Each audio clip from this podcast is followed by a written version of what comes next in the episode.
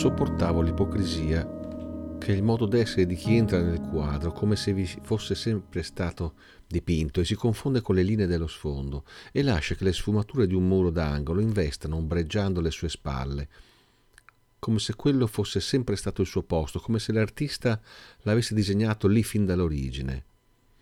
In realtà costui sa bene d'essere fuori posto. Lo sa dentro di sé, ma finge di non saperlo e di trovarsi in quel punto preciso per un destino segnato nel gran libro della realtà tanto più che a lungo andare nessuno sarà più in grado di stabilire se il quadro è sempre stato così o se qualcosa, qualcuno, vi si è aggiunto successivamente. Nulla e nessuno ormai è più in grado di distinguere e se qualcuno lì dentro, in quella bella scena dipinta, si scorda esso stesso di esserci entrato, ebbene, proprio in quel momento, per conseguenza di quella sfortunata dimenticanza, la falsità sarà definitivamente assunta al ruolo di verità. E avremo una sola parola, non due, una sola che non può avere significati opposti. Ecco, io invece non tolleravo l'ipocrisia, al processo non se ne parlò, ma io sapevo che tra tutte le accuse quella sarebbe stata l'unica davvero azzeccata. Ma al processo si parlò d'altro, sempre, si parlò di tutto, delle mie manie, dei miei ritagli di giornale, dei miei atteggiamenti, del fatto che avevo lasciato il lavoro, e che non mi preoccupavo di trovarne un altro, del fatto che non accettavo le regole della burocrazia, non compilavo i moduli giusti, non mi presentavo negli uffici per tempo, non rispondevo alle convocazioni, non mi comportavo da buon cittadino, insomma. Certo io non potevo rispondere a simili accuse perché non avevo argomenti da contrapporre, se anche li avessi avuti nessuno dentro un'aula di tribunale sarebbe stato in grado di comprenderli. E comunque non avevo ragioni, non avevo le parole giuste, non ero in grado di articolare una risposta. Dovetti accettare le accuse così com'erano e affidarmi alla clemenza della corte. Ma di questi tempi le corti di giustizia non amano essere clementi.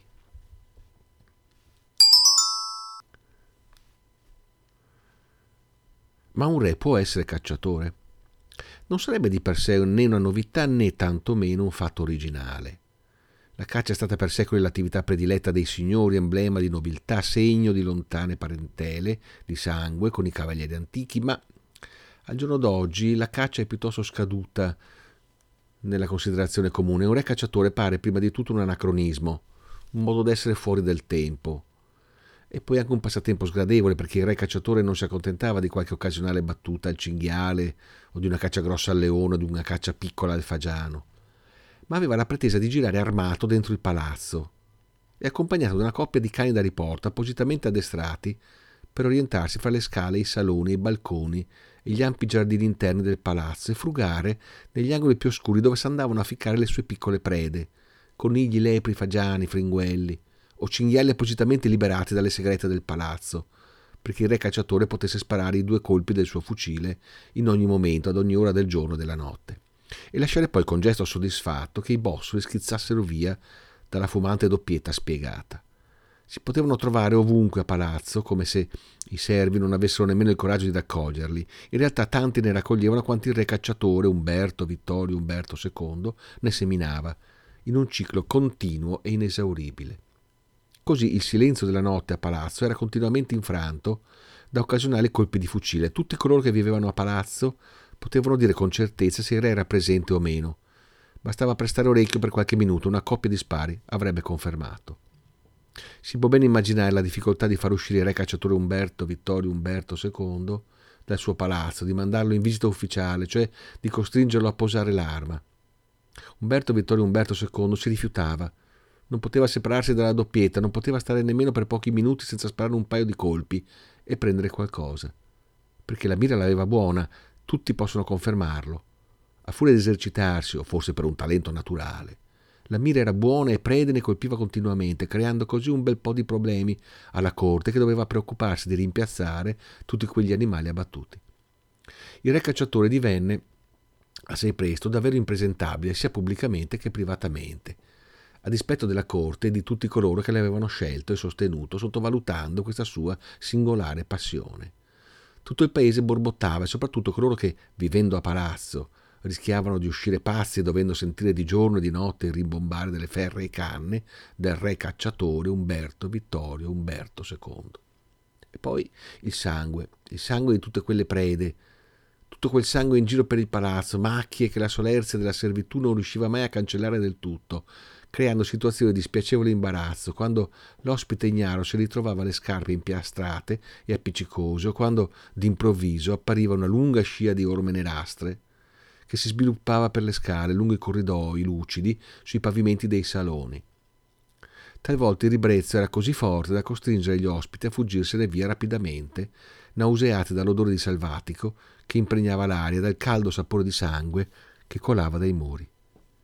I monumenti che furono innalzati a Umberto Vittorio Umberto II lo ritraevano tutti, per espresso desiderio del re, con la doppietta sulle spalle o fra le braccia, così che potevano apparire quali celebrazioni tanto della monarchia quanto della caccia, provocando in questo modo un qualche sconcerto nei cittadini che finirono per non amare affatto il re cacciatore, talvolta persino ad odiarlo e a provare un brivido sulla schiena al solo sentirlo nominare.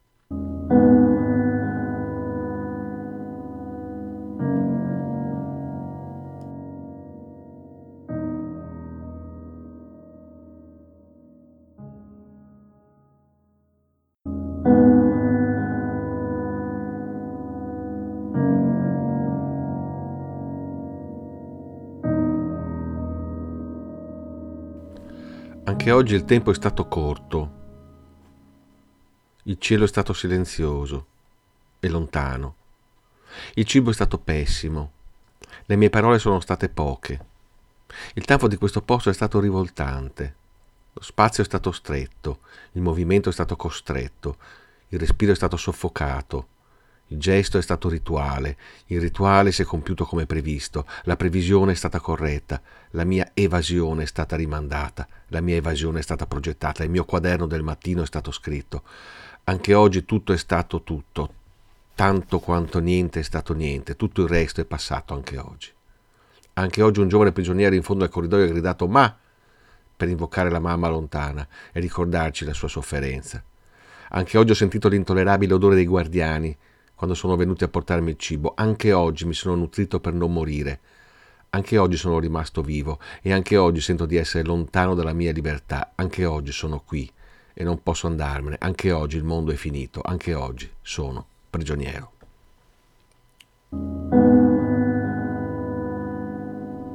Terrificante, immenso dondolio di una struttura metallica, come un ponte sospeso di cui si percepiscono le oscillazioni lente, lente, pesanti, faticose, che però dimostrano una forza strepitosa, un millimetro di quel movimento l'energia di un milione di uomini.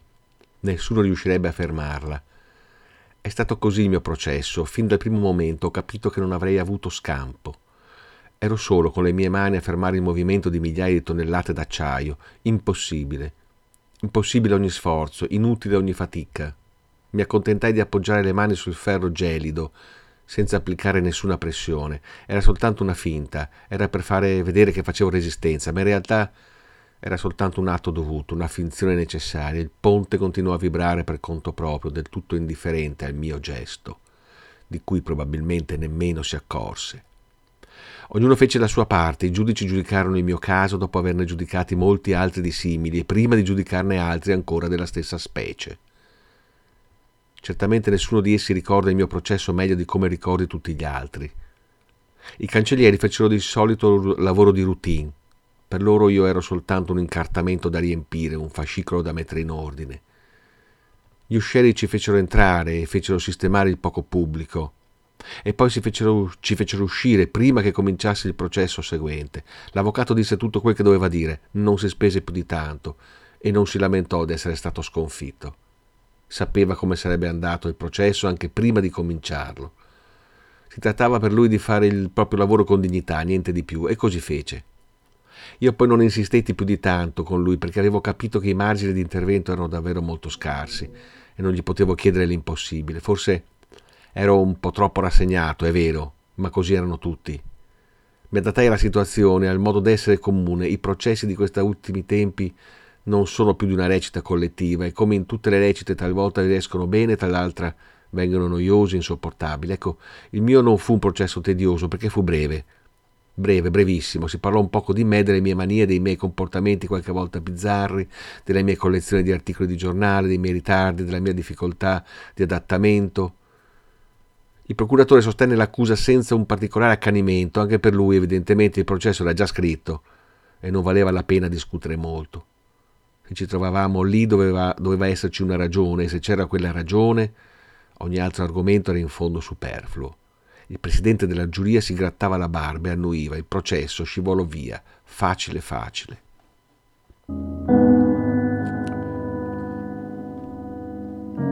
Se avessi detto che dietro a tutto questo c'era una donna, nessuno si sarebbe stupito e la storia avrebbe assunto contorni riconoscibili e uno sviluppo in fondo più o meno prevedibile, in un senso o in un altro. Ma non l'ho detto non intendo dirlo. La sola donna che intravedo guardando oltre le pareti scrostate della mia cella è Elena, che non ha forse mai capito quel che stava accadendo, che non ha mai potuto fare nulla per difendermi, che ha cercato di aiutarmi con la sua debolezza ed ha finito per trovare in me più colpe che scuse. Ma non gliene voglio, anche lei è precipitata, anche lei è stata travolta come me senza poter opporre alcuna reale difesa. Non trovava le ragioni, avrebbe voluto far finta di niente, cancellare ogni, gli eventi semplicemente mettendo la testa dentro un sacco, chiudendo gli occhi e tappandosi le orecchie come fanno i bambini che non vogliono essere rimproverati. Alla fine anche lei ha dovuto farsene una ragione e allora ho capito con quanta rapidità l'amore possa consumare, lasciando il posto a sentimenti molto più dozzinali. Ora non escludo che forse lei stia vivendo qualcosa di simile a quanto sto vivendo io. No, non lo escludo. Forse una qualche forma di prigionia, forse un rimorso doloroso, magari un rimpianto, non lo so. Ma non è più il mio dolore, non è lei che mi manca, soltanto un poco quel ricordo ormai lontano. Perché quella Elena che io amavo tanto tempo fa Certo, ora non c'è più e quella di adesso mi è così distante ed estranea che amare lei sarebbe come amare un'immagine, non una donna in carne e ossa. Mi ricordo di Elena che amavo molto tempo fa. Chissà ora lei dov'è e cosa fa, già, chissà. Amori lontani, lontane sofferenze di cuore, qui non se ne parla, non è qui che crescono e si sviluppano, non in questa cella, solo cattiva letteratura. Il vuoto che non si riempie qui non è propriamente una figura umana, né tantomeno femminile, è figura della vita piuttosto, della forza, dell'energia, cioè del movimento, dell'agire, dell'operare, è figura della libertà. La libertà di essere e di fare, la libertà di scegliere, di incontrare, di amare. Questo è in gioco, non semplicemente l'amore per una donna, anche se così sembra a chi è ancora fuori. Solo chi è fuori può credere che il problema del prigioniero sia così banale. Quale fine migliore per un re cacciatore se non quella di morire con la doppietta fra le braccia, nel pieno di un inseguimento disperato, mentre il rinoceronte scarta e sbava e alza la polvere nella savana e la jeep impietosa sterza e accelera, quanto basta perché il cacciatore possa fissare la preda nel mirino. Ma una buca inaspettata precipita il mezzo a ruote per aria, il cacciatore a testa in giù, travolto, prima da un ammasso di lamiere contorte e poi dalla rabbia inferocita di un animale eccitato e disperato. Il re cacciatore restò lì immobile, scalciato e, sca- e schiacciato, con gli intestini rossi sparpagliati lungo i guadi. E gli avvoltoi dall'alto a osservare e gli animali della savana ad annusare l'aria satura di vita e di morte, mentre gli autisti del seguito cercavano faticosamente di riprendersi, di dare al mondo la spaventosa notizia, fine nobile, fine gloriosa, avesse potuto osservarsi lì in quel momento si sarebbe inorgoglito del proprio eroico, sanguinoso trapasso. Per la Corte invece non fu così, c'erano delicate vicende internazionali, questioni aperte da risolvere in fretta. Il paese non aveva tempo di seguire una procedura completa per la successione. Ma ciò che ora vorrei sottolineare è che più o meno nel momento in cui Umberto Vittorio Umberto II moriva, nascevo io senza che tra i due eventi vi fosse legame alcuno, se non nell'immaginario mio posteriore, che ho sempre pensato di essere capitato nel mondo in uno strano momento, quasi che tra la morte di un sovrano e l'incoronazione del successivo si fosse aperta una falla, attraverso la quale sarei precipitato io, provenendo da un mondo del tutto diverso. Ho sempre pensato che questa ipotesi poteva forse spiegare quella sensazione di fastidiosa estraneità che ho sempre provato, quel mio modo d'essere non accondiscendente quella mia irritazione nei confronti degli altri, quella difficoltà di comprenderli, di farmi capire, quasi che il mio linguaggio, apparentemente simile, fosse in realtà di natura diversa. Certo che quando Umberto Vittorio Umberto II moriva, nascevo io. Potrò documentare soltanto questo breve periodo perché ho poche pagine a disposizione, ho soltanto queste. peccato. Ma d'altra parte ognuno di noi è soltanto un insieme di molte ispezioni, di molti brevi tratti di storia e di vita, tenuti insieme da un qualche collante che non è nemmeno sempre lo stesso, ma cambia di volta in volta e dunque l'insieme non è mai totalmente vero, è, è posticcio, artefatto, occasionato. Solo il tratto, il singolo breve tratto, soltanto quello è vero. Solo quello, forse, è autentico. Vale la pena di raccontarlo. Se racconto è anche per dare un senso alla mia colpa e farne piuttosto l'emblema dell'innocenza. Il passaggio più delicato per me è proprio questo, perché la mia colpa non è altro che il rovescio della loro colpa, cioè il frutto di una storia, di tutta la storia che mi circola addosso. Non posso essere più chiaro perché la realtà stessa non è più chiara di così, posso soltanto dire che i tanti frammenti che in questi anni oscuri hanno costruito la storia, quella che cerco di raccontare disordinatamente, sotto la veste di una leggenda quasi, tutti quei frammenti si sono coalizzati contro di me. Oppure spezzoni di storie si sono scagliati contro di me. No, non è giusto. La storia è indifferente ai sentimenti del singolo, sono io che non ho saputo adattarmi e ho lasciato che quei pezzi mi piombassero addosso come una pioggia di meteoriti, rispetto alla quale non sai proprio come difenderti, non puoi difenderti. Puoi soltanto sperare che non ti colpisca un masso pesante piovuto dal cielo. Ecco, io sono stato colpito ed ora eccomi qua a raccontare i dettagli della mia esistenza, saltati in aria, ricaduti lontani gli uni dagli altri, a raccontare di quella disordinata realtà della storia che ci ha massacrato.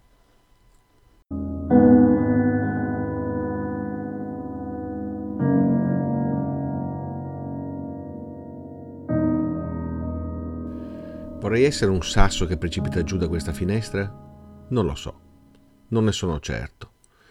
Non sono certo che getterei la mia vita per un momento effimero di libertà. Preferirei costruirla poco a poco, in modo più sensato, meno disperato e magari anche più duraturo. Ma non ne ho l'occasione, non ne ho l'ingegno, forse nemmeno quello, e comunque l'attimo giusto della mia vita, quello nel quale avrei potuto coglierla fra le mani come un dono di libertà, Quel momento è passato mentre io ero distratto e non me ne sono accorto. Forse non è mai passato e se anche l'avessi aspettato, l'avrei aspettato invano. Ora non mi resta che essere un sasso che precipita giù da questa finestra? No, non è così che vedo il mio futuro. Non è certo annientando il mio corpo che potrò ottenere uno spazio di libertà, anzi è proprio ciò che ci tocca in questa prigione, ciò da cui potendo vorrei difendermi. Non darò loro ragione, no, non mi precipiterò giù dalla finestra come un sasso, neanche se fossi capace di farmi piccolo piccolo e passare fra le sbarre. Non potrò essere annientato in modo così stupido. La mia resistenza sarà totale, respirerò fino all'ultimo momento tutta l'aria che mi spetta e tutto il tempo che mi è dato. Quel che è mio lo voglio godere fino in fondo, anche sapendo che qui non si gode, anche consapevole che qui si soffre infinitamente ma anche la sofferenza è cosa mia, mi appartiene, non la lascerò ad altri. È la mia vita e voglio respirarmela tutta.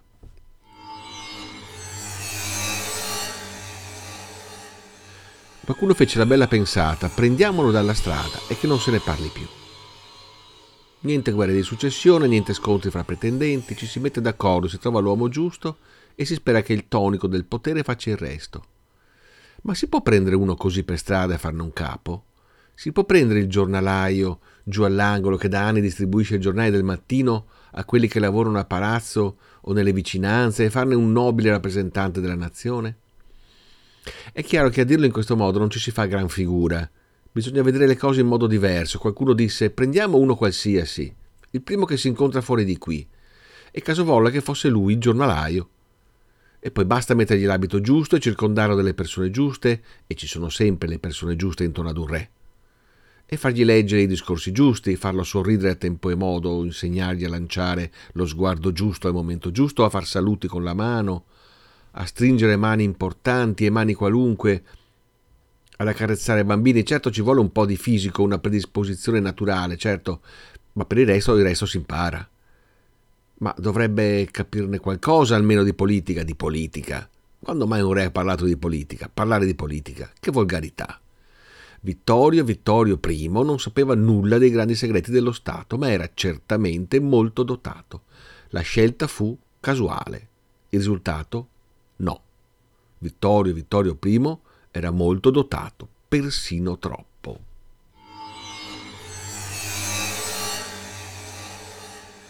Quanti siamo qui dentro? Non saprei dirlo, ma certo dobbiamo essere tanti. Io vedo solo un gruppetto di individui, quelli che passeggiano con me ad ore fisse, ma già quelli non sono sempre gli stessi. E poi percepisco i rumori, quel brusio inarrestabile che è il sottofondo della prigione, ed ogni ora del giorno e della notte, quell'assommarsi di piccoli rumori compiuti da un gran numero di persone, io fra queste, che diventa un rombo sommerso ma imperioso, che trapassa i muri delle celle, che si trasmette fino agli angoli riposti dove noi si possa arrivare. Siamo tanti, questo è sicuro. Ogni tanto, in certi giorni soprattutto, si sentono urla e voci e strepiti e gente che si chiama ed altra che si risponde, i secondini che intervengono per riportare al silenzio. Si sentono voci più prossime, quelle dei miei sfortunati vicini di cella, ed altre più lontane, lontanissime, che sembrano provenire da un'oltretomba abissale. Se ne deduce facilmente che siamo tanti, tanti prigionieri in una prigione immensa. D'altra parte è comprensibile, immagino senza difficoltà di non essere il solo ad essere caduto fra le maglie strette di un tribunale. Immagino di non essere l'unico, né il solo, né tantomeno uno dei pochi che non ha saputo rispondere nel modo corretto alle domande di un giudice.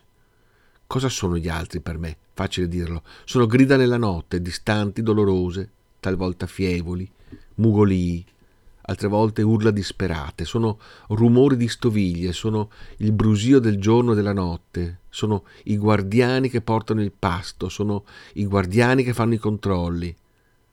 Ma quelli non sono veramente uomini, non appartengono allo stesso genere d'uomo cui appartengo io. Oppure sì. Questo sarebbe terribile. Gli altri sono quei fantasmi che mi girano intorno quando esco alla passeggiata, che io non conosco e difficilmente li riconosco. So che ci sono, so che appartengono alla mia stessa specie, so che posso farci degli affari ed è tutto. Nulla di più. Gli altri sono un concetto assai debole nella mia mente. Qui ognuno è solo con se stesso e non è un bene, non lo è affatto. E poi c'è quel prigioniero giovane, credo di poter dire dalla voce, assai giovane, che si lamenta ossessivamente con tono flebile, ormai senza più fiato, invoca la mamma come fanno i bambini, ma qui Bambini non ce ne sono. Un uomo adulto, per quanto giovane, che invoca la mamma, non è una scena dignitosa.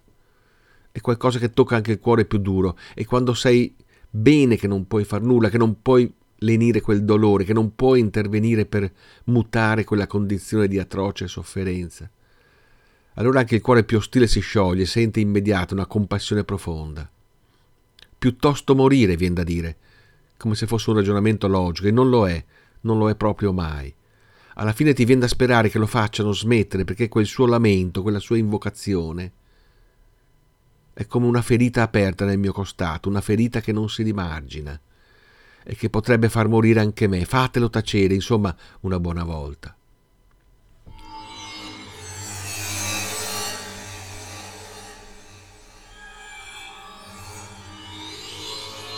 In fondo la prigione altro non è che il trionfo della solitudine, la sua definitiva vittoria di questa rigida solitudine che non ha solo un arioso profilo spirituale, ma piuttosto una pesantezza di solida carne, di corpi abbandonati, di dolorose esperienze, marinai gettati dal naufragio sull'isola deserta, alpinisti strappati alla corda da un vento di tormenta, esploratori disorientati dalla tempesta di sabbia, le dodici tribù di Israele perdute nel deserto preso dal tempo della solitudine, chiuso nell'abisso profondo della prigione, separato, allontanato, reso silenzioso, vien voglia all'improvviso di vedere il tempo che passa, di sentirlo passare, rallentandolo.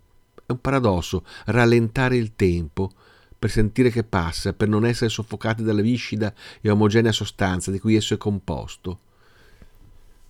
Ma come fare per sentire il tempo che passa? Un modo è quello di creare tante palline con la mollica di pane e poi farne due mucchietti e il primo mucchietto sporcarlo di polvere fino ad annerirlo così da ritrovarsi fra le mani un bel gruzzolo di palline bianche e nere che con un po' di fantasia possono diventare le pedine di un gioco, di una dama, per esempio. Basta tracciare con un cucchiaino i quadrati sul pavimento della cella oppure sul piano della seggiola di legno.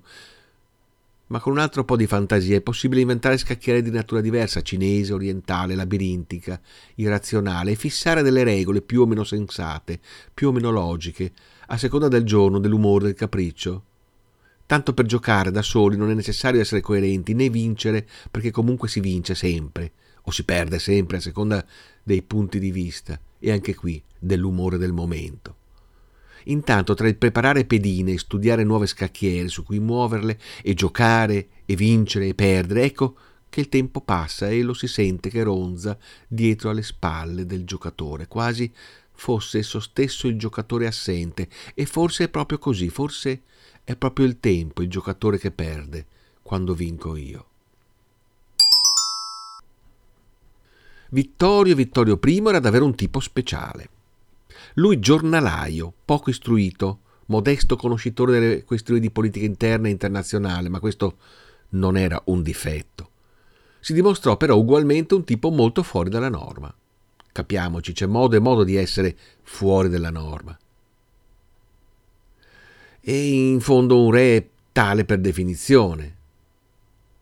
Ma qui stiamo parlando di qualcosa di molto diverso. Vittorio Vittorio I era proprio così, fluido, trasparente, ma opaco all'occasione, morbido, adattabile, capace di insinuarsi in ogni spazio, di inserirsi in ogni luogo, di spalmarsi come una melassa scura, di allargarsi come un gas, di riempire una stanza, di allungarsi lungo i tubi delle condutture, di farsi largo tra piante e fiori, di stringersi nel cassetto dell'argenteria o tra i cristalli di Boemia.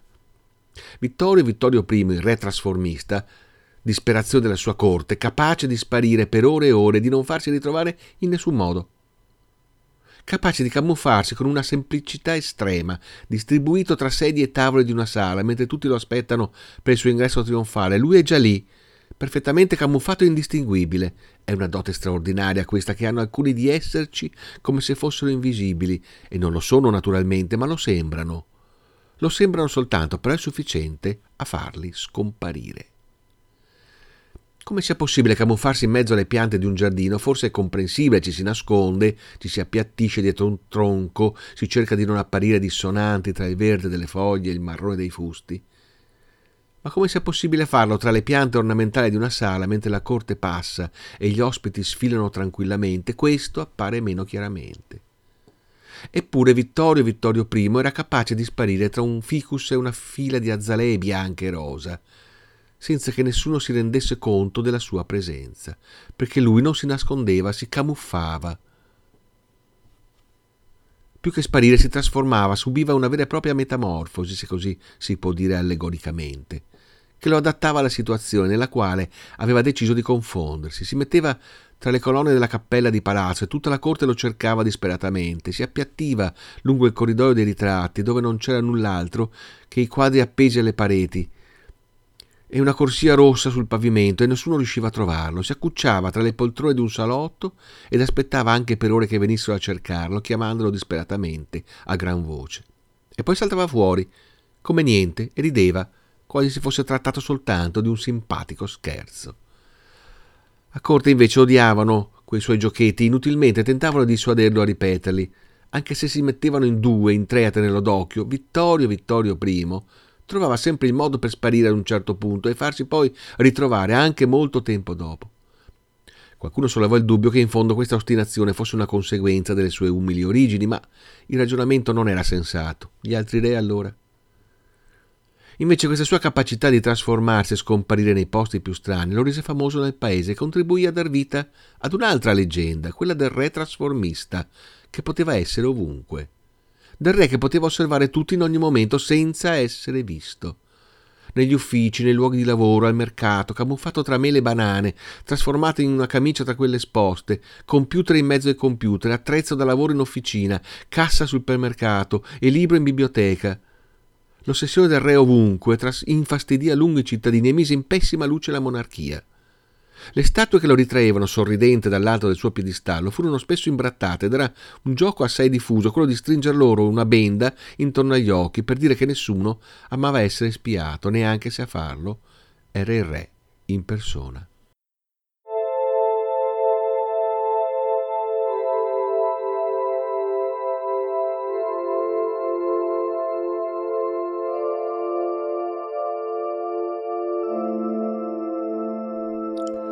Sarebbe tutto diverso se il tuo paese fosse in guerra, se la tua vita fosse appesa alle incertezze di un vero nemico incombente e agli scontri che di giorno in giorno mutano il profilo dei nostri confini e ci rendono di volta in volta vincitori o vinti.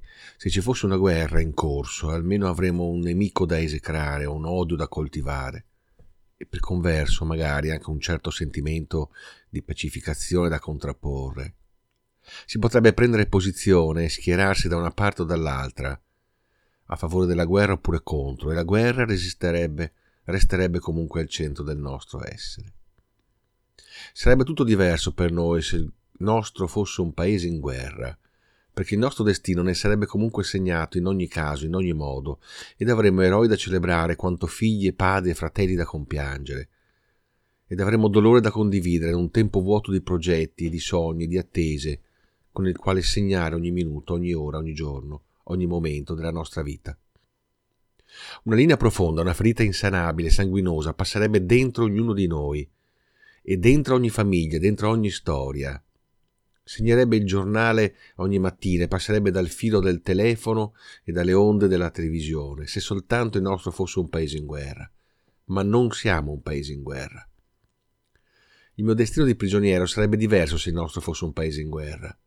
O forse non sarei prigioniero, sarei io il prigioniero, ma piuttosto un soldato, ho ancora forza e gioventù da gettare sull'altare della patria, forse no, forse piuttosto un renitente, disobbediente ostinato, ma comunque io non sarei questo che sono, ma piuttosto un altro, molto diverso, e diversi tutti gli altri, tutti quanti, giudici, carcerieri e comuni cittadini. Ma il nostro non è un paese in guerra, e questa pace così silenziosa sembra quasi coprire un buco, una voragine, un'assenza, una dolorosa assenza, perché in fondo sarebbe davvero tanto più facile per noi e per tutti se il nostro fosse un paese in guerra. Non dovremmo affrontare questo spaventoso silenzio che proviene dalle estreme distanze dei nostri confini e l'assenza di vento che funestra le nostre città e le rende immobili, stabili, ferme sulle loro fondamenta. Non dovremmo fare i conti con questa assenza di energia che ci fa muovere l'uno contro l'altro senza senso e senza ragione, solo per cercare di catturare qualche briciola residua di forza che crediamo di vedere l'uno dentro l'altro. Sicuramente se il nostro fosse un paese in guerra io non mi troverei qui in questa prigione, ma non siamo un paese in guerra e io sono qui.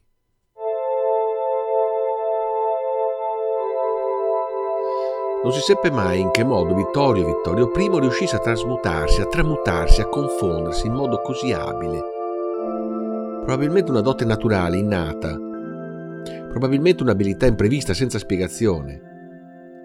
Nel dubbio si inserirono facilmente anche coloro che immaginarono oscuri procedimenti alchemici e cabalistici. La leggenda si arricchì di mistero, ma forse lo stesso sovrano non avrebbe potuto chiarire i dettagli di simile stupefacente dote, e certo nemmeno controllarne del tutto le manifestazioni. Ciò può spiegare almeno in parte anche la vicenda della sua misteriosa scomparsa avvenuto un sabato sera allo stadio. Fu quella l'ultima volta che qualcuno lo vide sotto le spoglie ufficiali di Vittorio Vittorio I. Quando entrò nel palco reale e salutò la folla rumorosa che s'apprestava a seguire la finale del campionato di calcio, tutti lo videro chiaramente che seguiva le vicende di gioco agitando le mani, sorridendo o sbuffando a seconda della situazione, ma bastò un attimo, un attimo soltanto di distrazione collettiva quando fu segnato il primo gol perché Vittorio Vittorio I scomparisse confondendosi con la folla esultante. Il suo seguito si disperò, si sguinzagliarono funzionari e forze dell'ordine, si cercò, pur senza darlo troppo a vedere, in ogni angolo dello stadio e fin dentro gli spogliatoi e i bagni delle signore. Ma di Vittorio Vittorio I nessuna traccia. Era perfettamente camuffato tra la folla, e nemmeno quando lo stadio si svuotò del sovrano si divide la figura. La cosa parve subito fuori della norma, perché il divertimento del re si esauriva di solito al concludersi della situazione, incontro, festa, celebrazione o cerimonia che fosse. Non usava prolungarsi più di tanto, nel senso che forse a Vittorio Vittorio I piaceva essere cercato e farsi beffa dei suoi inseguitori, senza i quali i suoi camuffamenti non avrebbero avuto senso. Quella volta, tuttavia, il re non riapparve. La partita si concluse, lo stadio si svuotò, ma del re nessuna traccia. Affannose ricerche, inutili attese, frenetiche consultazioni. Al primo momento di irritazione si sostituì progressivamente, mano a mano che il tempo passava, un disagio sempre più forte di fronte alla crisi istituzionale. Un'assenza di poche ore può essere coperta. Se per qualche giorno il re non si fa vedere, basta accampare qualche scusa, la salute, la necessità del riposo e via così. Ma se i giorni diventano settimane, allora bisogna rispondere alle ovvie interrogazioni della gente, della stampa e dei politici. E allora le cose diventano più complesse, se non si ha una risposta credibile a disposizione. E una simile risposta, appunto, non c'era. Vittorio, Vittorio I, scomparve tra la folla, come si usa dire. Di lui non si ebbero più notizie, non esiste ovviamente una sepoltura, ci restano soltanto i monumenti delle città a fissare un'immagine nella memoria anche a dispetto del suo incontenibile desiderio di forme diverse.